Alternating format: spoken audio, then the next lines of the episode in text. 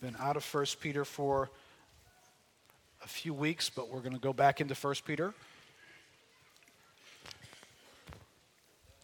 for the next few weeks. But let's look here in 1 Peter chapter 2. How many of you guys have visited uh, the YouTube website at some point in your life? YouTube. Right. Uh, I'm, I'm, not, I'm not sure where that YouTube thing is going, where it's going to end up. It's, it's like a museum for odd human behavior. And, and then you can publish it and get an audience uh, immediately. And, you know, and some things, some things are those things that you told your kids about somebody else, you know, don't encourage him, you know, that sort of thing. Now you can publish this stuff on, on a web page. But I will often get this urgent plea from the other room from my boys. If I'm maybe just in the kitchen eating there on YouTube and it's dad dad dad come come see this come see this. Like whatever you're doing needs to stop. This is critical. And and it's it's usually some mind-blowing freak behavior. Uh, at this point it involves a basketball for the boys. So there's there's a guy who's who's shooting a three-quarter court shot, and you know it's going. And so we're watching this on YouTube. There's some of you guys, if you're a YouTube basketball watcher, you've seen this this kid who closing seconds of the game gets a rebound, is falling to the ground, not too far from the out of bounds marker, falling to the ground, almost on his behind, throws the ball up in the air and makes the shot as the buzzer is sounding, and they win the game. Right? Or there's the 68 point game by Pete Maravich uh, that you can watch. And that's an entertaining thing to watch, just to watch the highlights of this whole game of Pete Maravich and Maravich playing unbelievably. But there, th- this stuff is, it's mind-blowing basketball, right? And maybe you're not into basketball. If you're into something simple like bicycle riding, t- just go look at YouTube bicycle riding you know, bicycle riding for us, most of us here in the room, it just involves pedaling a bike, and, and, and we're happy if we manage to stay on it. When I was a kid, we would build these, these jumps, right? We were really cool. You know, usually they were wooden, and they had some bricks involved, and, and it was definitely waiting for a trip to the hospital. But if you could jump your bike, you know, that was good. If you got some air, that was good. And then you were really cool if you could twist the handlebar while you're in the air and come back down safely right? And then the really, really cool guys in the neighborhood, they could kind of lean the bike over a little bit, you know, and, and land it, right? Uh, now, now you'd be embarrassed if that's the only game you got with a bicycle these days. These people, they, they you know, they launch, they do back flips and land the bicycle. They get off, they, they sign autographs, wave, get back on. land the bicycle without killing themselves. Of course, my question always when I watch somebody do this backflip thing with a bicycle, I'm thinking, at some point, he was doing that for the first time. I'm just wondering what that one looked like. You know, he had to have gone to the hospital on that. But this is, this is mind blowing activity, right? All right? When we come to this passage, uh, there's some mind blowing stuff here. Right? There's, there's basketball, and then there's extreme, mind blowing basketball. There's bike riding, there's extreme bike riding, mind blowing bike riding. There's Christianity, then there's mind blowing Christianity. Right now, that's what these verses are going to introduce us to. So let's, let's look at them. We're going to focus on verses 13 through the end of, well, actually, all the way to chapter 3, verse 7. But let me back up just a little bit here and start reading in verse 11. Beloved, I urge you as sojourners and exiles to abstain from the passions of the flesh, which wage war against your soul. Keep your conduct among the Gentiles honorable so that when they speak against you as evildoers, they may see your good deeds and glorify God on the day of visitation. And now Peter's going to get specific in terms of conduct that's observable. He says, Be subject for the Lord's sake to every human institution, whether it be to the emperor as supreme or to governors as sent by him to punish those who do evil and to praise those who do good. For this is the will of God, that by doing good you should put to silence the ignorance of foolish people. Live as people who are free, not using your freedom as a cover up for evil, but living as servants of God. Honor everyone, love the brotherhood, fear God, honor the emperor. Servants, be subject to your masters with all respect, not only to the good and gentle, but also to the unjust. For this is a gracious thing. When mindful of God, one endures sorrows while suffering unjustly. For what credit is it if when you sin and are beaten for it, you endure? But if when you do good, and suffer for it, you endure. This is a gracious thing in the sight of God. For to this you have been called, because Christ also suffered for you, leaving you an example so that you might follow in his steps. He committed no sin, neither was deceit found in his mouth. When he was reviled, he did not revile in return. When he suffered, he did not threaten, but continued entrusting himself to him who judges justly. He himself bore our sins in his body on the tree, that we might die to sin and live to righteousness. By his wounds you have been healed. For you were straying like sheep, but have now returned to the shepherd and overseer of your souls. Likewise, wives, be subject to your own husbands, so that even if some do not obey the word, they may be won without a word by the conduct of their wives when they see your respectful and pure conduct. Do not let your adorning be external, the braiding of hair, the putting on of jewelry, and the clothing you wear. But let your adorning be the hidden person of the heart with the imperishable beauty of a gentle and quiet spirit, which in God's sight is very precious. For this is how the holy women who hoped in God used to adorn themselves by submitting to their own husbands, as Sarah obeyed Abraham, calling him Lord. And you are her children if you do good and do not fear anything that is frightening. Likewise, husbands, live with your wives in an understanding way, showing honor to the woman as the weaker vessel, since they are heirs with you of the grace of life, so that your prayers may not be hindered. Lord, give us, give us ears to hear what I think in this verse is, is mind blowing lifestyle. Choices in these settings, Lord, that far exceed what we might conceive of as our own lives. But yet, Lord, you have called us to such an excellence. So, God, give us ears to hear and faith to respond. In Jesus' name, amen. Now, we're going to unpack each of these aspects in weeks to come, but, but let me just summarize what's being introduced here. In this passage, there's, there's citizenship, and then there's mind blowing, extreme Christian citizenship. There is servanthood. In this context, these would actually be slaves who were owned by others. Today, we, we can't really translate that into our lives, but there, but there would certainly be some employment activity that might translate for us in a similar way. So there's, there's employment, and then there's mind blowing Christian employment. There's marriage in this setting, and then there's mind blowing Christian marriage in this setting.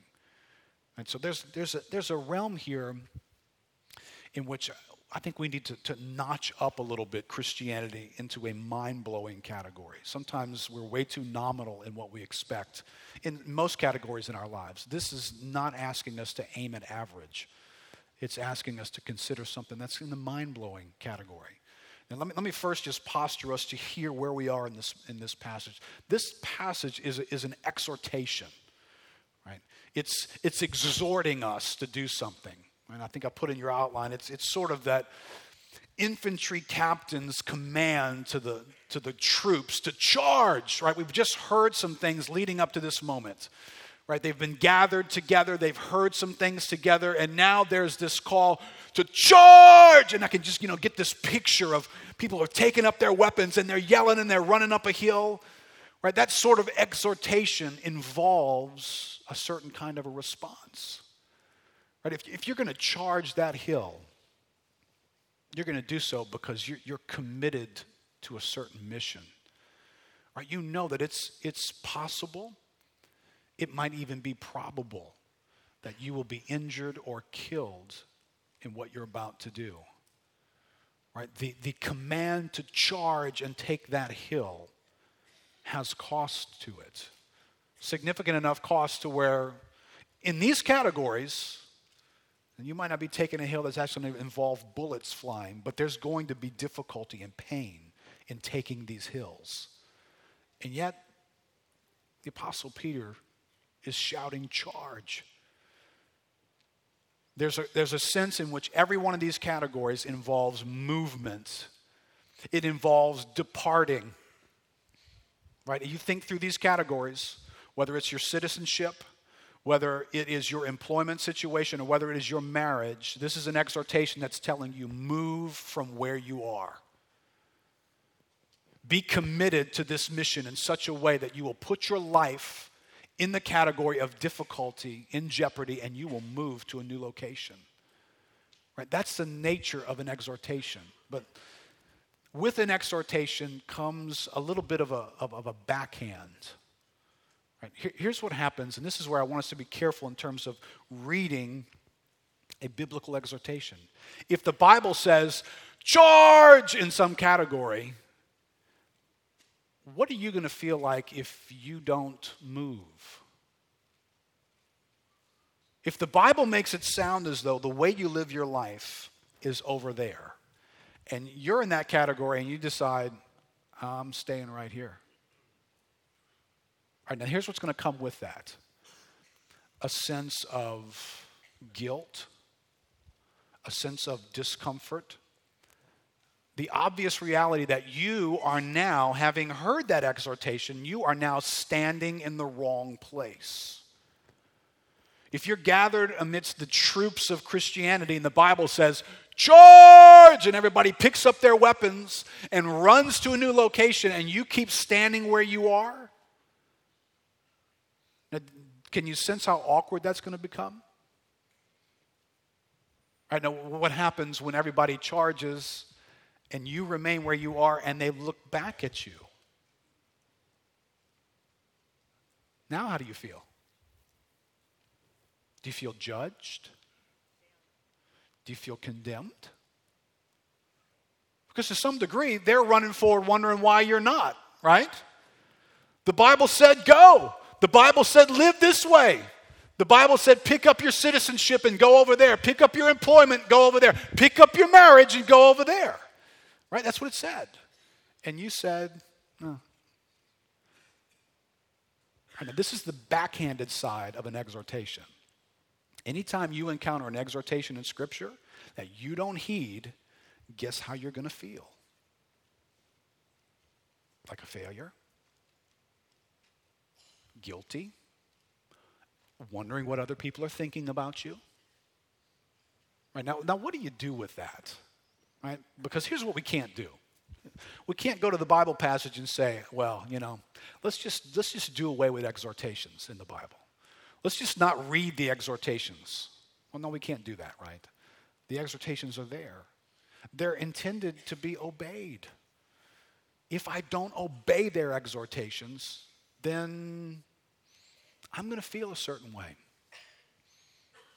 Right? This whole passage begins with keep your, keep your behavior excellent and honorable among the Gentiles. Abstain from fleshly passions. Okay, well, what if you don't do that? What if you're here today and you're not abstaining from fleshly passions? You know that you are cultivating certain fleshly passions. You are giving into certain cravings. You know right now that there are people who we could invite into this room right now who know things about you that don't think that your life is honorable. How does that make you feel?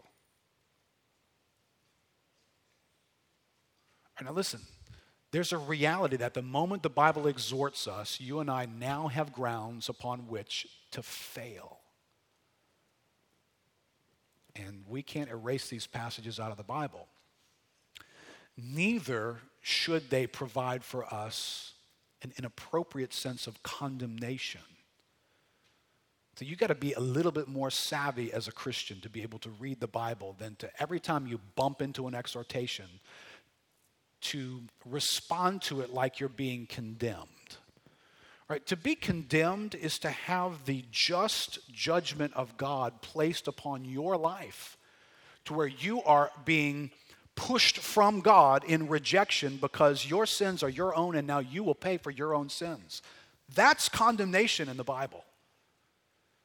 It can sort of feel a little bit like conviction in the Bible. What you do with conviction not what the Bible does with it, but what you do with it might make you read the Bible incorrectly. If the Bible says, charge, and everybody gets up and moves, and you stay where you are because you don't have the faith for it, you're afraid of it, you just don't like that idea. Okay, in that moment, that, that doesn't mean you're condemned.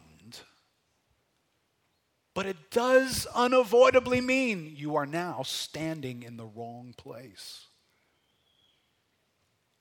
You understand? You can, you can be a person who's not under the judgment and condemnation of God and still be standing in the wrong place.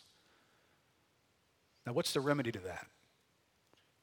You pay for your own sins? No, they've already been paid for. That's, that's what frees me from condemnation. What's the remedy to an exhortation? Heed the exhortation. Move where it's telling you to move. Go where it's saying to go. Overcome the fear, the unbelief the unwillingness, our own imposed wisdom on our lives. Right, th- this letter right now, it's, it's making this transition that's common in Scripture. Uh, you find it in Ephesians when you read Ephesians chapter 1 all the way to chapter 3, and then you find this therefore, like a big sign sticking up in Ephesians chapter 4, verse 1. It, it, it's now going to move into a bunch of exhortations. Right? You find the same thing in Romans. You find Romans digging deep and digging deep and digging deep into what we remember we call indicative passages. Places where the Bible's telling you all this has been done for you and all this has been done for you and God has done and God did and God did and you've received. All this is being said. And then at some moment, the Bible will turn a corner and exhort you about something. Okay, you, you should see that in the Bible. Remember, we said this when we studied through the indicative and imperative aspects of Scripture. That those two dimensions, they, they live in the neighborhood with each other. They're intended to go together. And I think I wrote this out in your outline. We're never called to know something and do nothing. If that's ever become your Christianity, it's the wrong place. We're never called to know something and do nothing, nor are we called to do without knowing God as the basis for our doing. That's why there's so much indicative statements that are flooding imperative commands and exhortations. And so we gain our faith from who God is to us and what He's done on our behalf and the mercy and grace that's actively present with us. But then the Bible turns around and says, be a certain kind of citizen, be a certain kind of employee, be in your marriage a certain way. And so these are going to go together. And there's, a, there's also a shift here now. We've spent some time in this passage focusing on how the Bible is bringing attention to being the people of God. Right? And now it's going to shift some attention to keep your behavior a certain way among the Gentiles. Okay, we've been taught how to be the people of God early in the book, and now we're going to be taught how to touch the world as the people of God. Right? In your outline there, Thomas Schreiner says the focus shifts from the relationship believers have with one another to their relationship with the unbelieving world. Look at this other thought from Mr. Schreiner. He says, Believers should live as aliens in this world so that unbelievers will observe their godly lives and glorify God by coming to faith in Christ. Christians must live exemplary lives with the kinds of good deeds that will make unbelievers take notice. Right, this is an invitation to lead a mind blowing life. This is an invitation to have Christianity displayed on YouTube so that people observe Christianity and they call from the other room and they say, hey, whoa, dad, come here. You got to check this out. You got to check out the way this guy responds in that situation. How on earth? Why would he do that? Why, why would he respond to the government that way? Why would he respond to his boss that way? Right? Somebody in your office needs to YouTube your life in the office and go, this dude is mind blowing, man.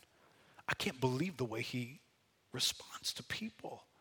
Right? Your marriage should be blowing people's minds. People should be wanting to see. Well, I, after all you guys have been through, after this and that happened, and and and this is this is how you're responding to that. That's amazing. Um, how incredible.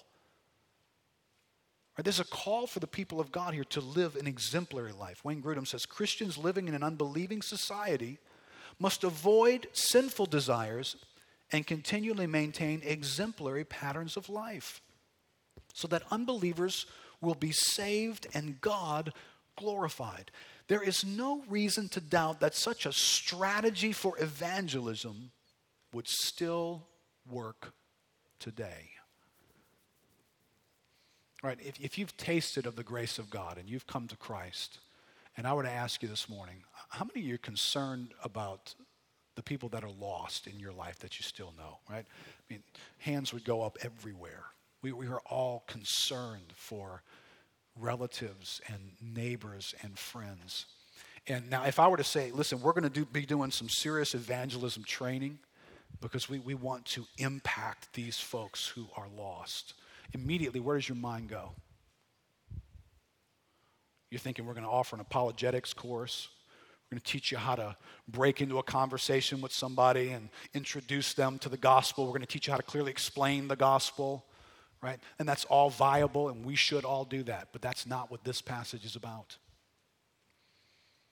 This is not about being evangelistic by you as an individual adopting information about apologetics, being able to overcome people's objections about whether the Bible's reliable or not, and you go out on your own individually and convince people with your argument.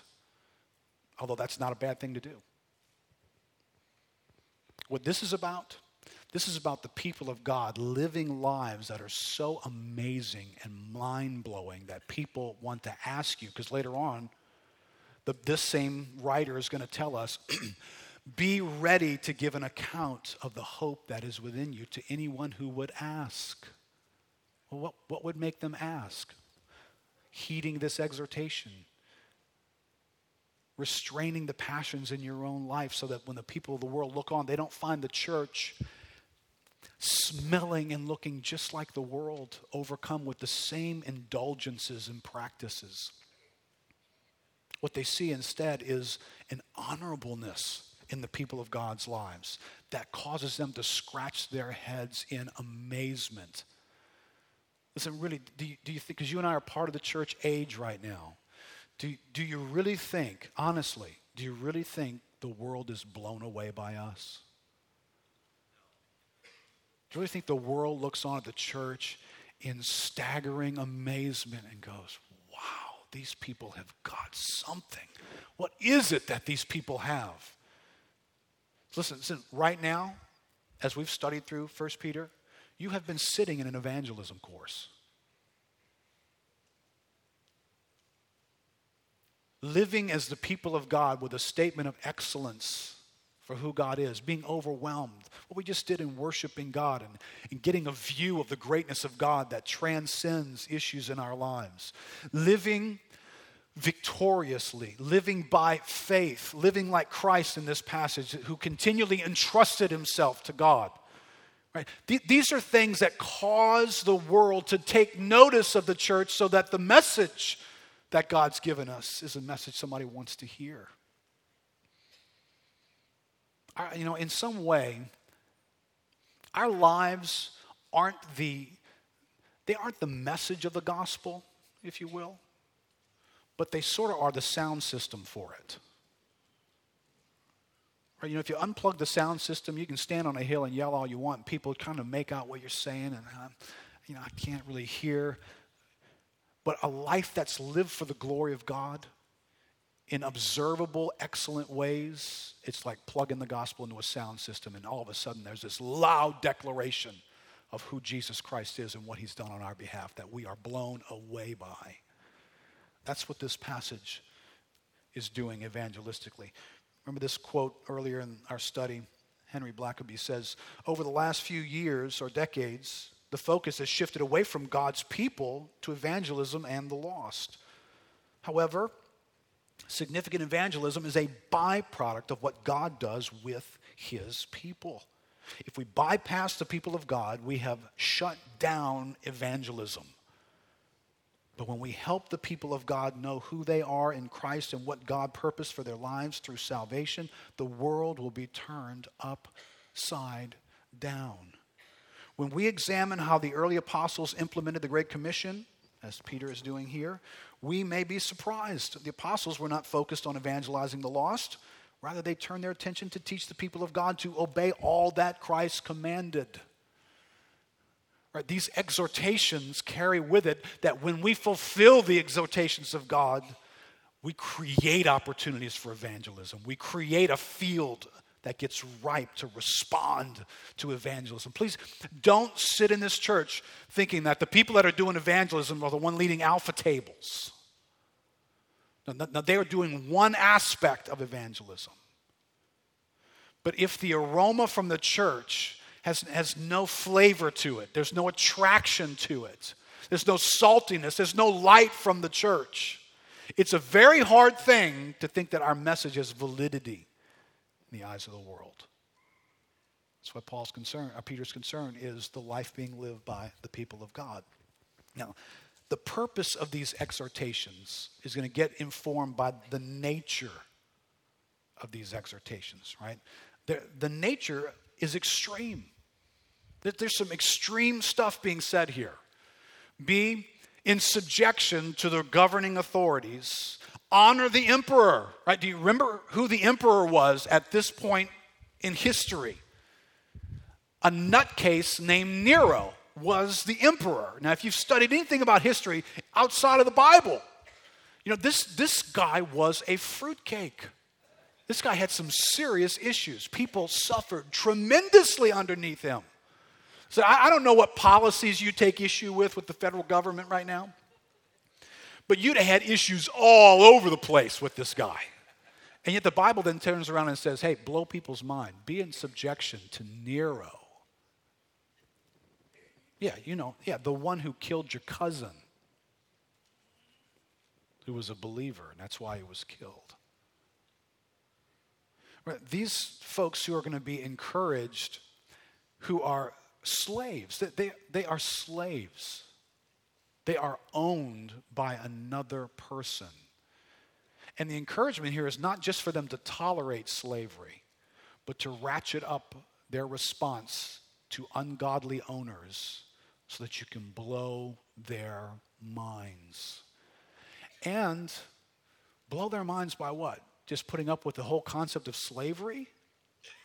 No, that doesn't even get brought up blow their minds by being able to submit yourself with respect to the ones who mistreat you and abuse you. It's bad enough that you're owned by another human being, even if they were nice. But the calling for a Christian in that setting, in this moment, was blow their minds by living such a way toward your owners who who abuse you. They are abusive in their behavior. Blow their minds in your response. I know we don't have any slave owners here, but I don't know, maybe you got some bosses that are like that. Right, listen, listen.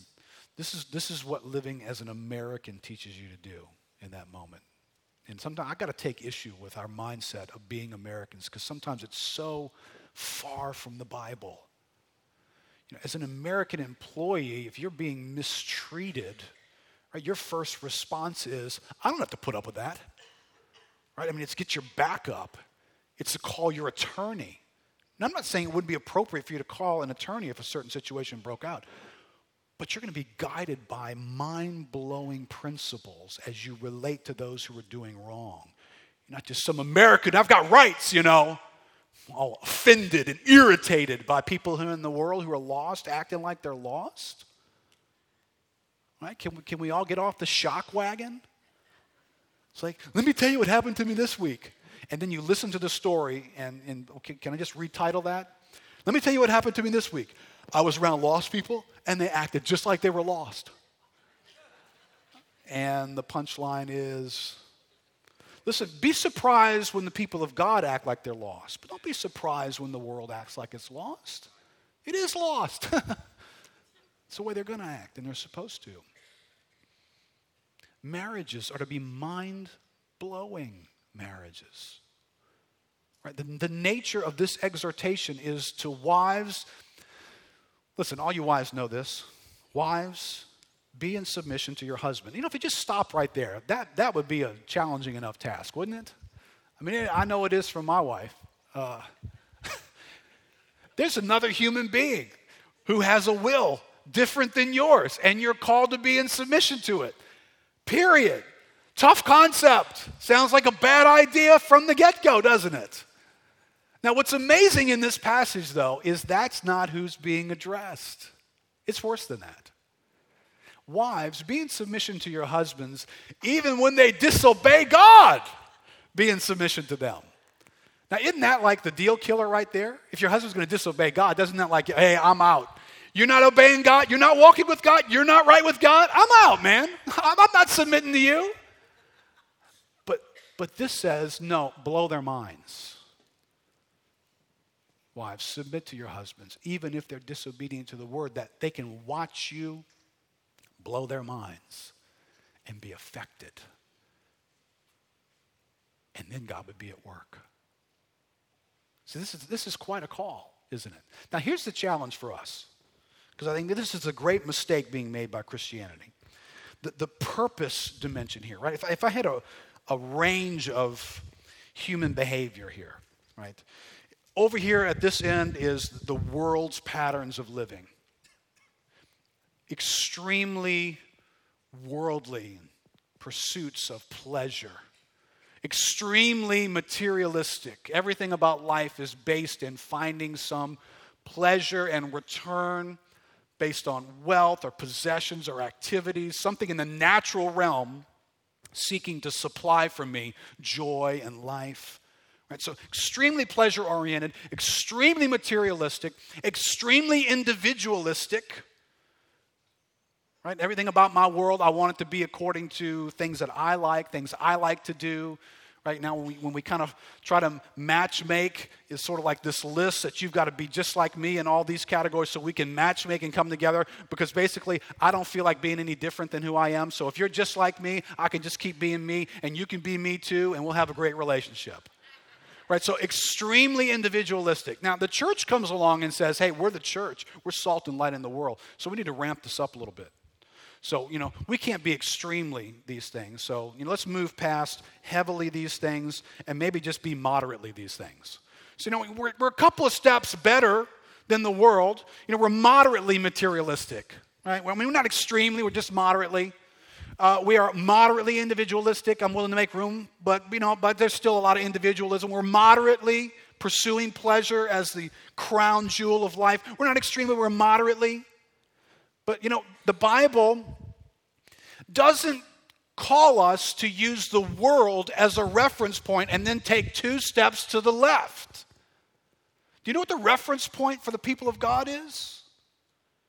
Right, we began this passage right after the reference point when we read today. It's one we spent a good bit of time in.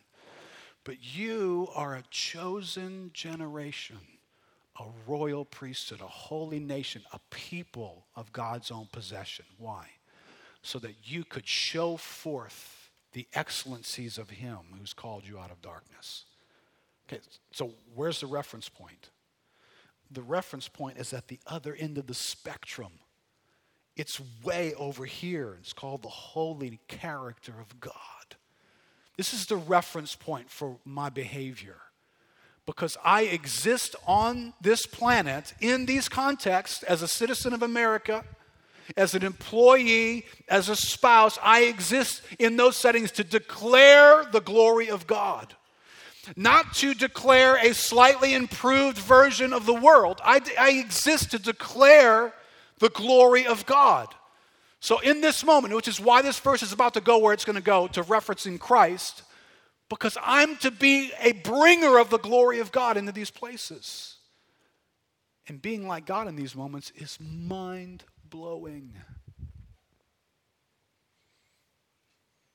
You know, this verse starts off, I'm just going to give you a little public service announcement of a series that we're going to do here in the summer about, I think I'm going to call it Cooperating with the Spirit.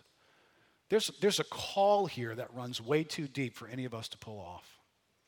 Here's what you can't do. You can't decide, I'm going to be a declarer of the glory of God. I'm going to take some ideas, I'm even taking from the Bible, and I'm going to join them with my best effort. And, and yeah, by golly, I'm going, to, I'm going to declare the glory of God in all these places of my life. no, you're not. You're going to need a whole lot more than that to ever pull that off. You're going to need God Himself to pull that off in the person of the Holy Spirit.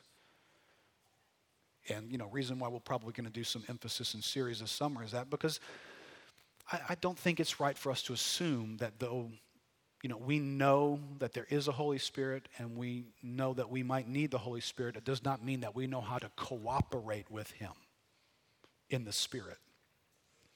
But if we're ever going to declare the glory of God, we're going to need to cooperate by the Spirit. Right? This is the, the same emphasis that Peter brings here of, of uh, abstaining from the passions of the flesh, right? If you go into Paul's presentation in Galatians chapter 5, where there's this depiction of the desires of the flesh are at war against the desires of the spirit. There's a component of the spirit, and then there's the activity of the flesh that's set in contrast against the fruit of the spirit. Right? So if you're ever going to live free from the desires of the flesh, it's going to have to be because of the operation of the Spirit in our lives. Right? So we'll stay tuned. We'll have that in a few weeks.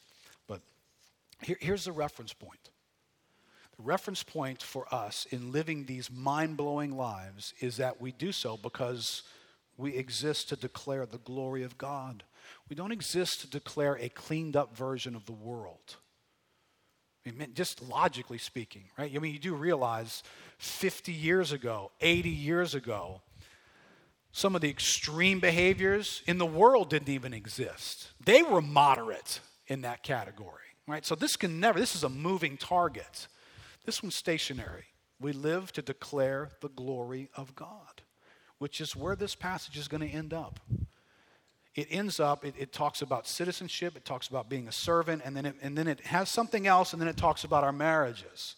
Well, it's just something else that's right there in the middle. It's like if you press on that thing right in the middle, it squirts out in both directions. Well, what was that thing in the middle? It's, it's the mind blowing Christ Himself. There's a realm in which, if Christians are to live mind blowing lives in the world, you got to first have your own mind blown. You got to encounter a God who blows your mind. That you stand in awe and magnetic amazement of Him. You are dazzled by Him. You are drawn to Him, though you might even be fearful of Him. There's an awesomeness to this God that, that quite honestly, I don't know how present it really, really is in the lives of many, many Christians. I think that is a major flaw. It, it's the basis for these passages. So if I pull this out, it, it, can't be a good thing, right? Go, go to verse 21 there. Right? We've just heard about citizenship and being subject even to Nero. We've heard about slaves being subject to abusive slave owners. and then there's this transition in verse 21. For to this For to this you have been called, because Christ also suffered for you, leaving you an example so that you might follow in his steps. He committed no sin. neither was there deceit found in his mouth. Right? These are, if you meditate on these, don't just read through this. You're going to have to go back and meditate on it. This is mind blowing statements, one after another. Does your mind get blown by the idea that there was a human being on the earth who never sinned? Right? I mean, can you pull that off for one day? I mean, man, I am, I am more in touch with my fallenness. I, you know, I, I'm wrestling with the sins of doubt before my feet get out of the bed. I'm already sinned. I'm already, I mean, the day is already blown. If I'm aiming at being the sinless Savior, I'm done. I haven't even got out of bed yet. My mind's already been working and doubting in some category, right? But this is mind blowing stuff. He committed no sin, neither was deceit found in his mouth when he was reviled. He was reviled when he, the Son of God, the God of glory in human flesh, when he was reviled. Can you imagine? Right? Can you go there at all? He's not, he's not a punk from the neighborhood being reviled. He's the God of glory, surrounded by knuckleheads who don't know who he is, treating him like he's a chump. Can you imagine? I'm so grateful that He is the God of glory because I would not have responded the right way. if I had His power and my personality, you can fill that in. Neither was deceit found in his mouth. When he was reviled, he, was, he, he did not revile in return. When he suffered, he did not threaten, but continued entrusting himself to him who judges justly. He himself bore our sins in his body on the tree, that we might die to sin and live to righteousness. By his wounds you have been healed. For you were straying like sheep, but have now returned to the shepherd and overseer of your souls. Now, as soon as that section ends, back into the theater of the believer we go. Likewise, wives. All right, now do you understand? Everything around this verse is flowing out of who Christ is and what he's done. Right? If you first got to have your mind blown by this Savior before you're going to live a mind blowing life. Look at what Edmund Clowney says. He says, Far from being irrelevant to Peter's exhortation, the atoning sacrifice of Christ lies at the heart of all that he has to say. The example of Christ is a saving example. Christ's suffering is our model because it is our salvation. It does not merely guide us, it is the root of all our motivation to follow. Our living to righteousness follows in Christ's steps because we died to sin in his atonement. Remove Christ's atonement from the passage, and its point would be lost. Right, do you understand? if all the exhortation that I have to bring to you today is hey, live as citizens a certain way, live as employees a certain way, and live in your marriages a certain way. All right, now go get them, everybody. And I leave out this part of this passage. I have left you to the power of your flesh and the words that I have just spoken to you. But right in the middle here is an exhortation that puts the basis for my life in the person and work of Christ. That's the basis, right?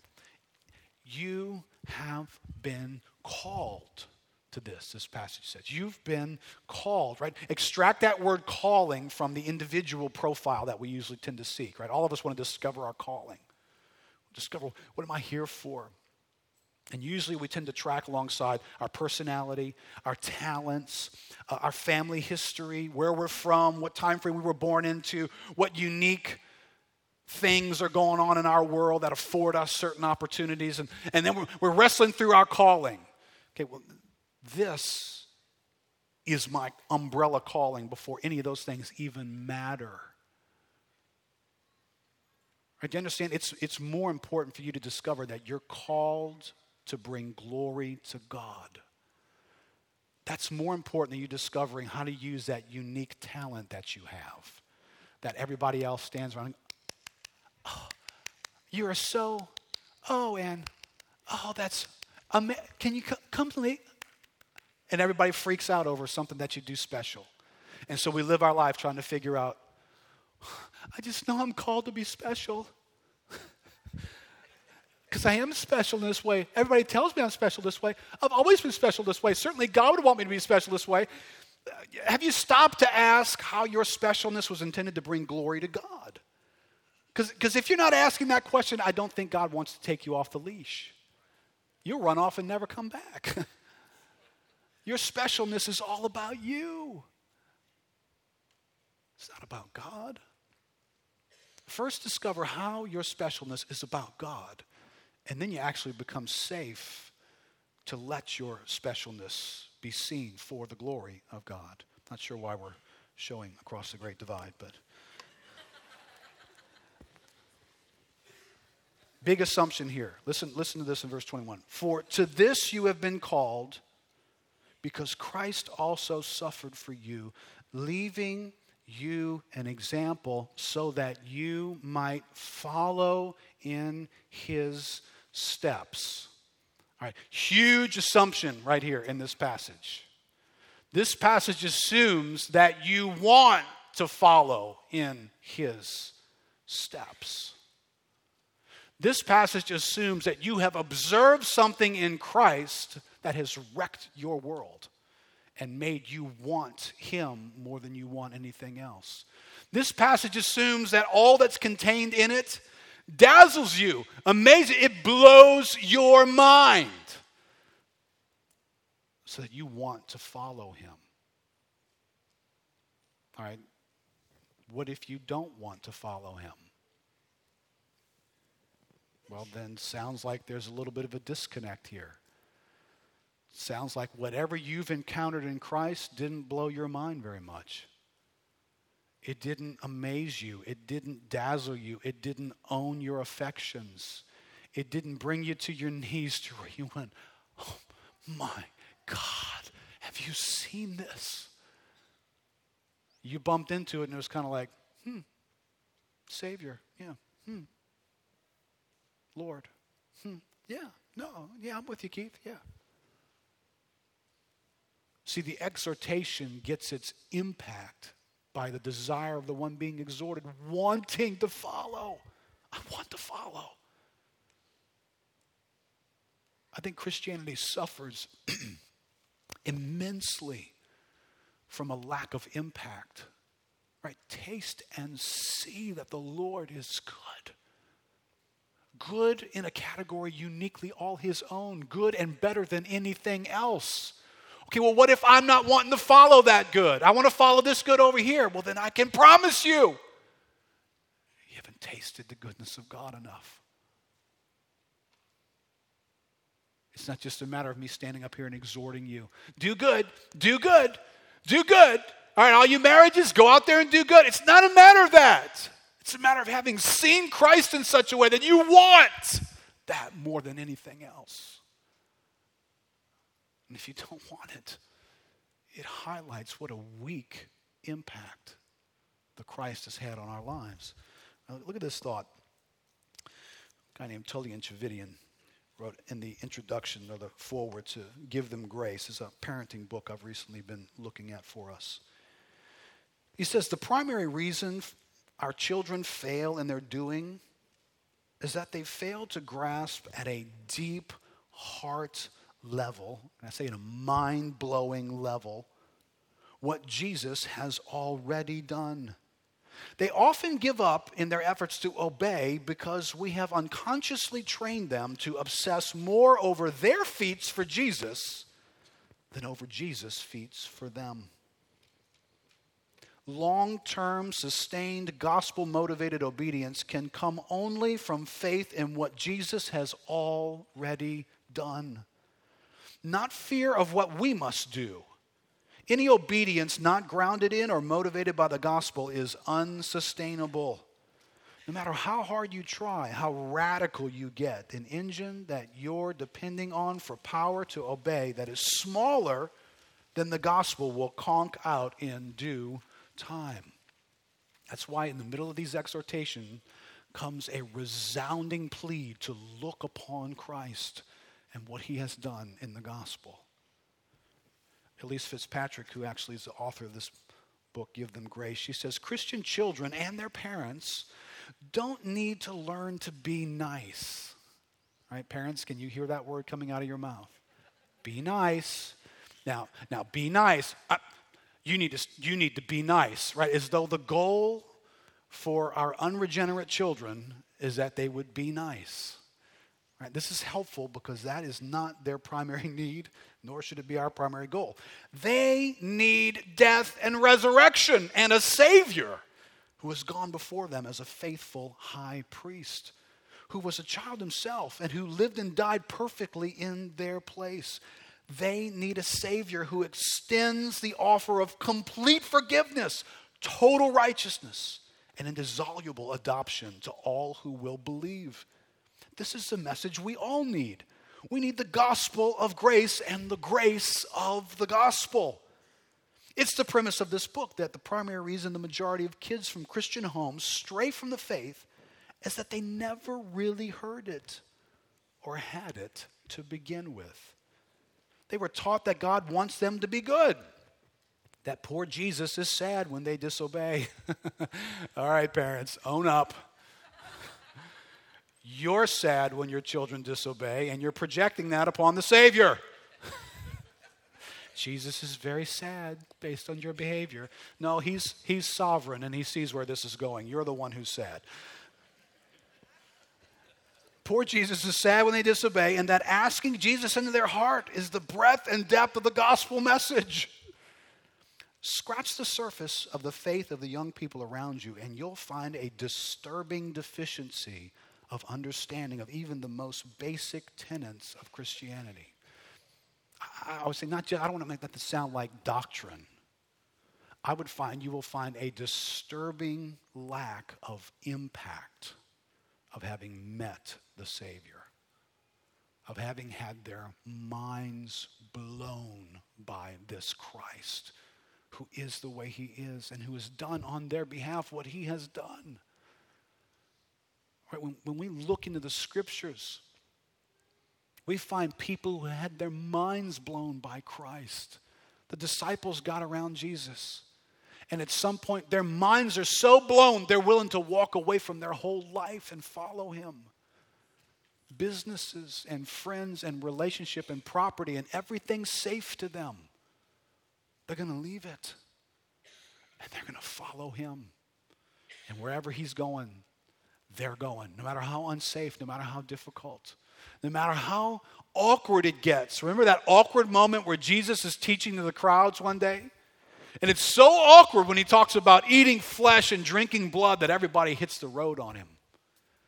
And Jesus turns to these disciples and he says, Do you want to go too? Do you remember what they said? No. Where else will we go? You alone have the words of life. Right? There's no other options here. Right? The Keith translation was saying, No, you've blown our minds. There's no one like you. Where would we go and find what you have to give to us? We couldn't go anywhere but to follow you, no matter how hard it gets. Right? Do you remember the woman Jesus goes to eat one day, Luke chapter 7, at a, the home of a Pharisee? She comes in and she sits down and she's crying and she's weeping. She takes this very expensive vial of perfume. She pours it on Jesus' feet and she weeps and her tears wash his feet and she takes her hair. She's, she's not come prepared. She takes her hair and begins to dry the feet of Jesus. And the Pharisee, remember the Pharisee and his self righteousness? He's freaking out. And huh, if Jesus knew what kind of woman this was, he would not let her do this. And Jesus adjusts this Pharisee a little bit. But when we get to the end of the story, Jesus says something that's very telling. He tells a story about one guy who owed this much and another guy who owed a lesser amount. And the master who forgave that debt, he asked the Pharisee, Who do you think will love the master more? He says, Well, the one who was forgiven more. And Jesus explained, Yeah, he who has been forgiven much loves much. Listen, can I tell you, I think part of the reason why there's such a lack, especially with our young people, but it's true for us too, there's such a lack of being having our minds blown by Christ is is that most people don't experience sufficiently the burden of their sin. You got a Pharisee, he's full of sin, but he's out of touch. He could invite Jesus to come dine with him because he's a Pharisee, and that's just Jesus. And Jesus is going to come into his house, doesn't wash his feet, doesn't humble himself. He's not aware of his sin. There's another woman there who is aware of her sin. And she's humble at the feet of Jesus. She's weeping, and she is loving much, and she's going to go wherever he's going. Remember last week when we looked at John the Baptist? Do you wonder why John the Baptist was looking for the Lamb of God to take away the sin of the world? Do you think this man knew something about his own sin? He knew what it was to be under the burden of sin. Are you the one? Or do we look for another? Because this man knew someone's got to take the burden of sin off me. Right, when that song that we sung earlier, How Great Thou Art, when on the cross, my burdens gladly bearing.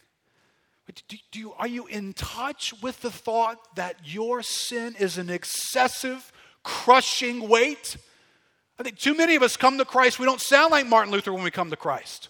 Remember, Martin Luther was tortured by his own sin, couldn't seem to get rid of it was under the weight, felt the condemnation. We, we are so quick to say, don't feel bad, don't feel bad, don't feel bad, don't feel bad. Everywhere, don't feel bad, don't feel bad.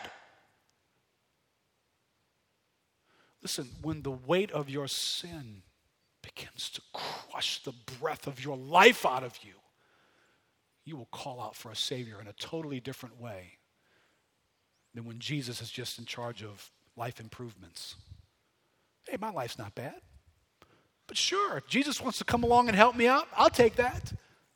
that that's not an encounter with the Savior. That's an inadequate encounter with the Savior. It, it's what produces a lack of ability to be exhorted.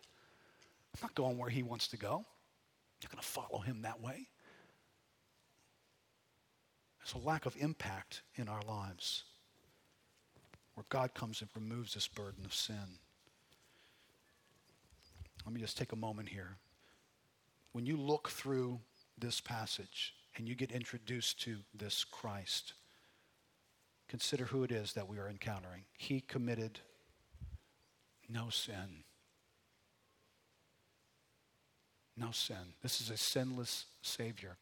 A sinless Savior who is going to suffer in my place. Christ suffered for you.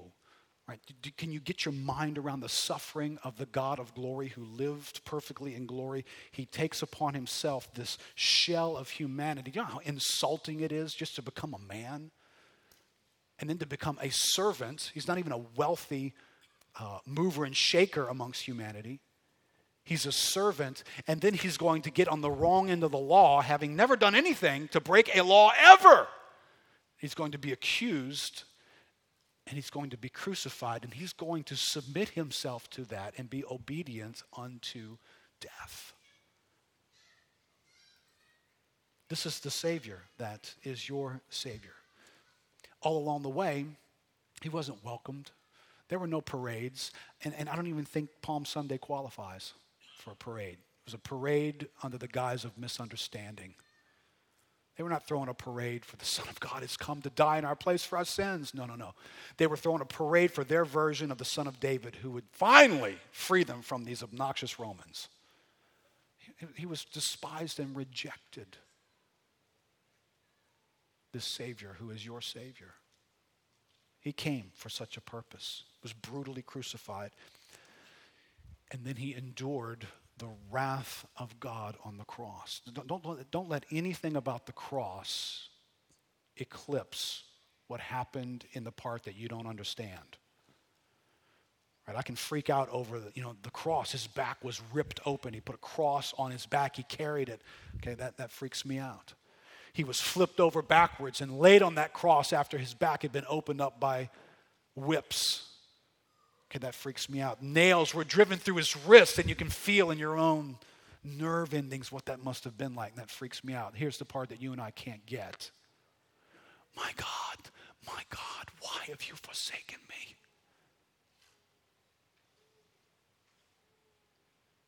Because in that moment, the furious wrath of God is being placed upon the Son of God on that cross in your place.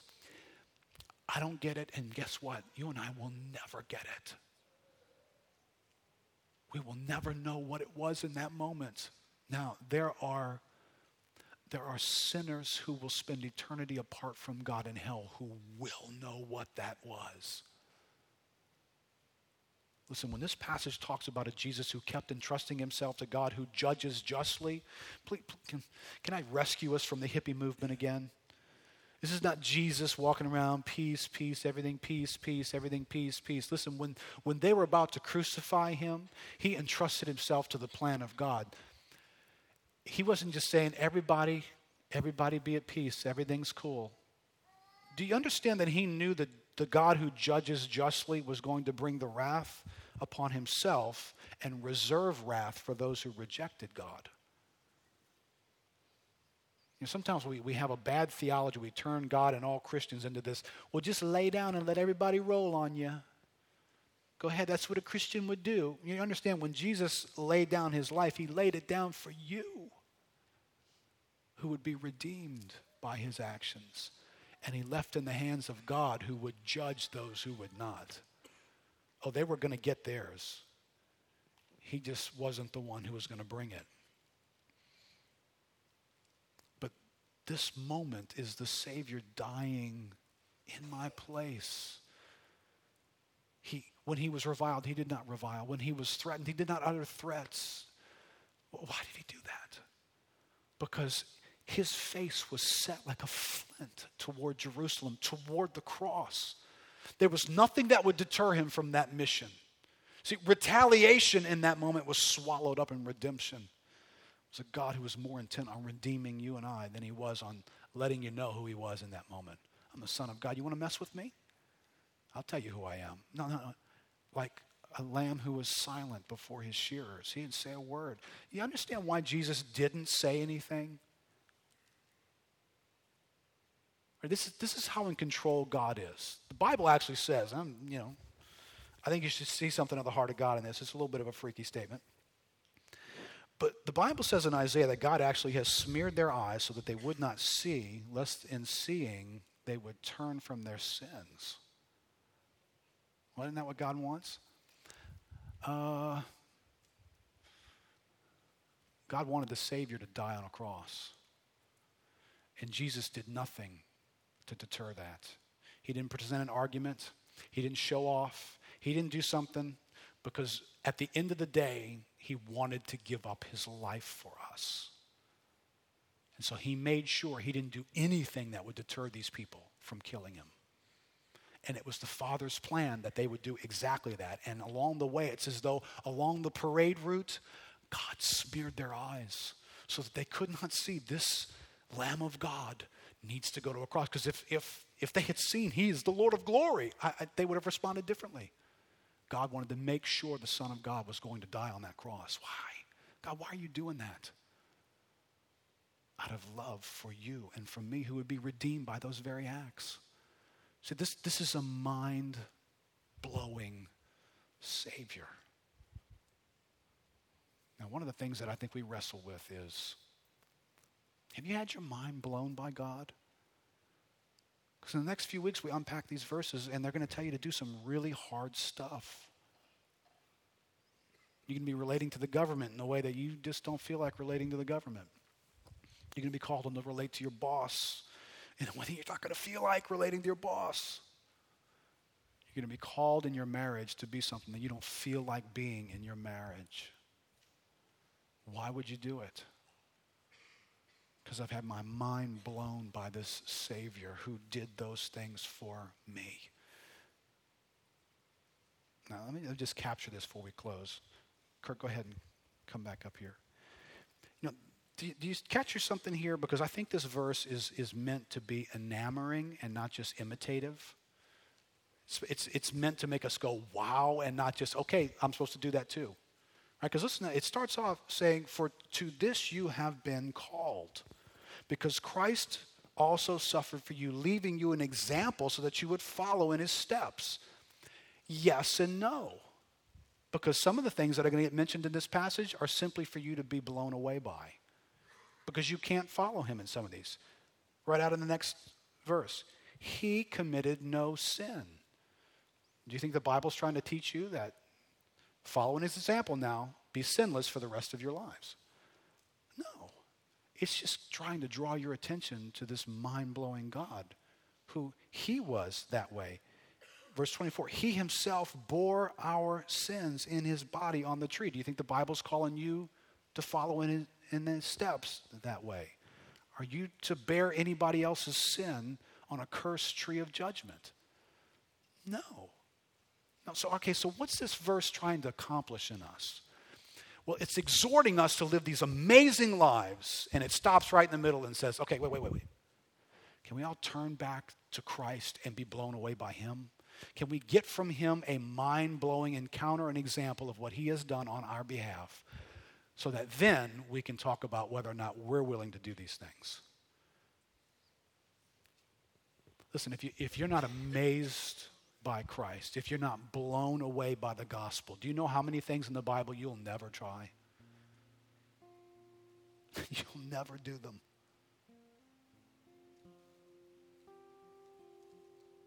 Listen, uh, that book I'm reading is interesting, interesting thoughts for how we raise our kids, but I think some of us get raised in the church in a real similar way and grow up spiritually in a real similar way.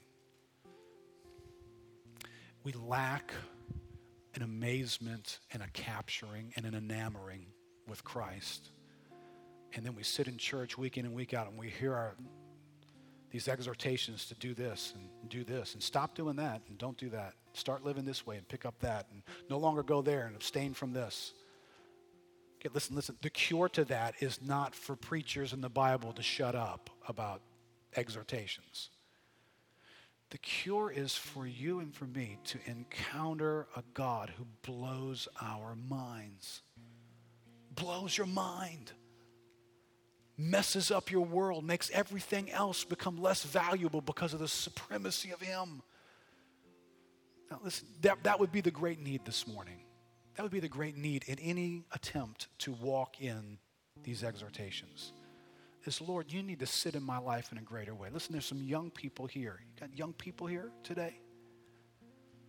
You have a very dangerous balancing act on your hands. You live amongst the people of God. You live amongst people who live a certain way. You live amongst people where there's Bible passages that are concerned that the people of God live a certain way. And next thing you know, you can find yourself trying to live a certain way. What's your affection like for God? What kind of delight do you take in God? Does God take your breath away? Has He freaked you out that He would forgive you? Well, before you could be freaked out by your forgiveness, do you even know what it is to be under the weight of the burden of your sin? Listen, young people, young people especially. If you grew up in America, you're this way too, though. Your sin's not that big a deal, is it? I'm okay, you're okay. Somehow everything's really okay. Or is your sin a burden? Does it crush the air out of you? Are you desperately realizing, I've got to get this thing off of me? if you're not in that condition, do you know one of the things that will keep you from ever being in that condition? Keep your distance from a holy God. It's a weird thing you got to do. You draw near to God, He will blow you away, but He will scare the tar out of you too. You will appreciate His forgiveness, but before you do, right before you taste forgiveness, you will taste the bitterness of your own sin. And you will stand like John the Baptist and say, oh, Are you the one who can take my sin away? Are you that one? Because I'm looking for that one. I need a Savior in my life. You hear this morning, you need a Savior in your life? Let's stand up together.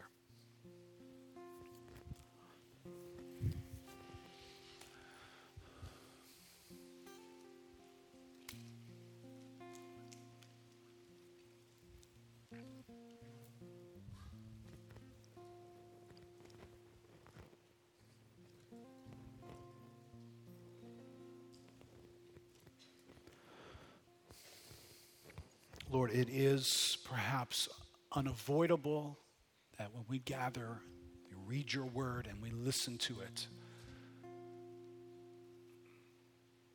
that we may hear something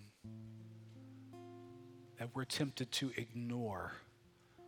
Some exhortation that takes us into steps of faith that we just don't want to go.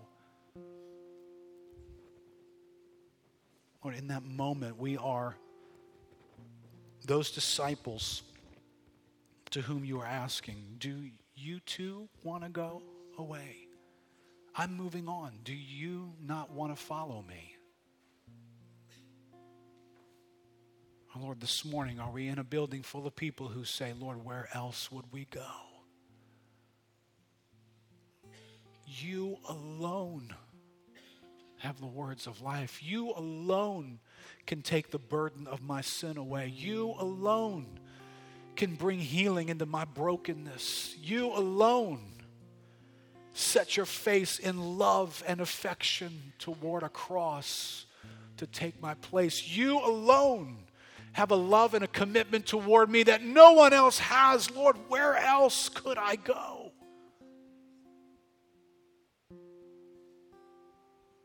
Oh, Lord, help us. Lord, help us this morning. Draw us nearer to you. Because, Lord, there's a reality here outside those doors. There's a bunch of us who just aren't following you. Lord, we're not just here to be exhorted, do better, be nice. Lord, the basis for us ever changing that is seeing you. Lord, being drawn to an amazing God that we've been studying in these first few passages of this letter being affected by who you are, going from once not being a people to being your people, the God of glory. We're your people, called with an amazing responsibility and opportunity to declare your glory from our lives. Oh Lord, this morning, draw us near to yourself.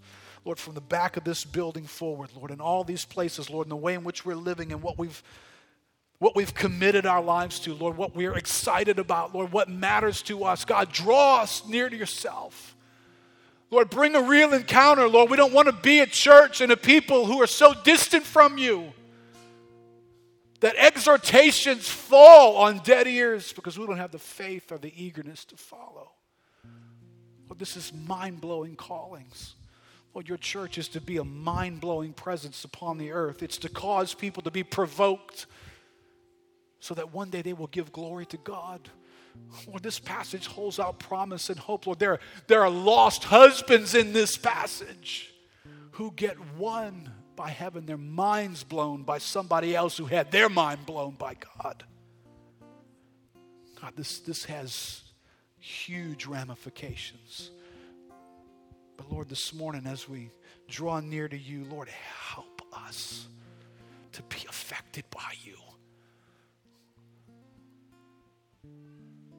Lord, not just to attempt to do better in our own strength, but God, to see you and to be so affected that you are our Savior, that we will follow you no matter where you go, no matter what it costs, no matter what you want for our lives. You are amazing, amazing God.